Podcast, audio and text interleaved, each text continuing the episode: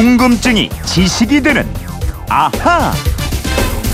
예, 세상의 모든 궁금증이 풀릴 때까지 궁금증이 지식이 되는 아하입니다. 휴대폰 뒷번호 2859님이 문자를 주셨는데요. 병원에 서류를 내러 갔는데 등본이 필요하다고 해서 병원 로비에 있는 기계에서 지문 인식을 해서 발급받았습니다. 모든 관공서나 병원에서 이런 식으로 할 수 있을 것 같은데 그럼 대한민국 사람들 지문은 모두 기계 속에 들어가 있나요?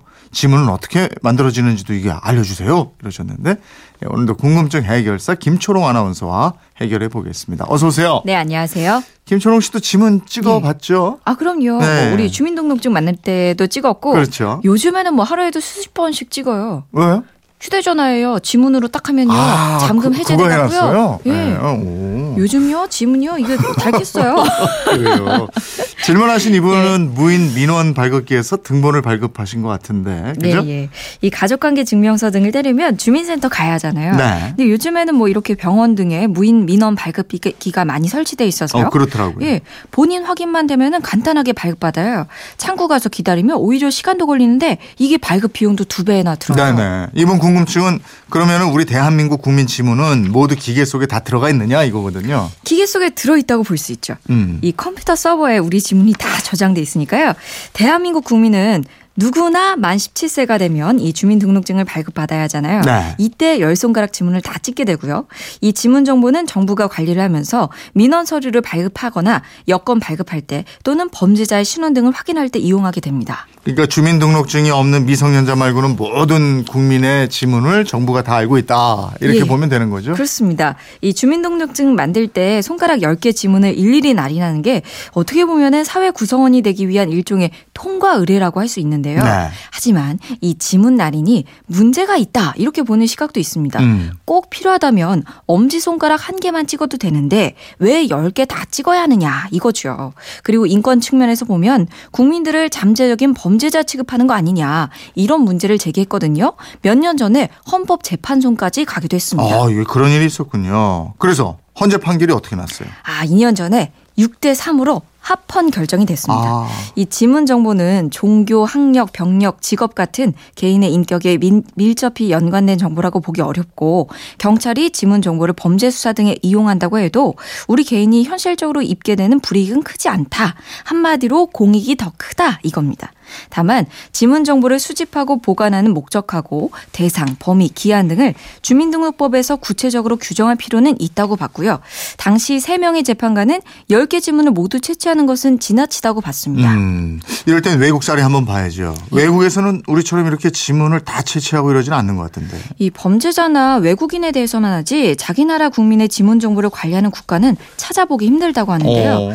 우리나라에서는 이 지문 날인 제도가 도입된 게 1968년 입니다. 예. 당시 121 김신조 사태 이후에 간첩이나 불순 불순분자, 이 범죄자 등을 손쉽게 식별 색출하기 위해서 도입됐습니다. 네. 청취자 1816님이 문자 주셨는데 에, 미성년자는 지문 정보가 없을 텐데 미성년자 범죄인은 지문을 남겨도 잡기 어렵겠네요. 이러셨어요. 예, 이 국가가 확보한 지문 정보에는 물론 없습니다. 예. 근데 나중에 이 미성년자도 성인이 돼서 주민등록증을 만들겠죠. 음. 그때 지문을 찍으면 이게 등록이 되기 때문에 경찰이 범죄 현장에서 확보한 지문을 보관하고 있다가 네. 나중에 이걸 조회를 해서 범인을 잡기도 합니다. 실제로 자동차를 훔쳤던 청소년이 주민등록증 발급 과정에서 과거에 범행이 들통나서 잡힌 적도 있습니다. 아, 그렇군요. 예. 어. 이 지문이 그러면 쌍둥이도 다 다르고 이렇다면서요? 다르죠. 일란성 쌍둥이는 형제 자매처럼 당연히 다르고요. 네. 유전자가 동일한 일란성 쌍둥이라도 엄마 뱃속에서 환경이 따라서 이 미묘한 차이가 있습니다. 네. 그래서 95%까지 유사한데 5%는 또 다르다고요. 어, 그러면 같은 지문을 가질 가능성은 뭐 거의 없다고 보면 되는 거예요. 예, 이 지문이 같을 확률이 870억 분의 1. 사실상 없다는 거죠. 네. 이 지문은 임신 10주에서 16주 사이에 엄마 뱃속에서 약 석 달이 지나면서부터 생기고요. 네. 죽을 때까지 변하지 않는 겁니다. 그 지문이 달아져서 없다는 사람도 있던데. 이 지문이 표피 아래 진피 있거든요. 네. 겉보기에는 피부의 표면에 있는 것 같은데 실제로는 더 깊은 곳에 아주 단단히 뿌리를 받고 있어요. 아. 그래서 손가락에 피부 껍질이 벗겨진 정도로는 없어지지는 않고요. 상처나 화상 등으로 지문이 없어졌다고 해도 피부가 회복되면서 동시에 처음에 지문이 되살아납니다. 예. 근데 또 지문이 있는 진피에 상처가 생기고 회복되지 않으면 이게 지문도 지워진다 그래요. 어, 그럼 태어날 때부터 지문이 없는 사람은 없는 거예요? 아주 드물지만 있어요. 무지문증이라고 하는데 유전자에 변이가 생기면 지문이 없는 사람이 태어날 수도 있다고 예. 합니다. 우리 손이 어디에 살짝 닿아도 그 지문이 남게 되잖아요. 예. 이거 왜 남는 거예요? 이 손으로 만진 물건에 지문이 남는 이유는 손에 있는 기름 때문입니다. 음. 사람의 피부는 늘 촉촉한 상태를 유지하려고 수분하고 기름이 나오는데요. 네.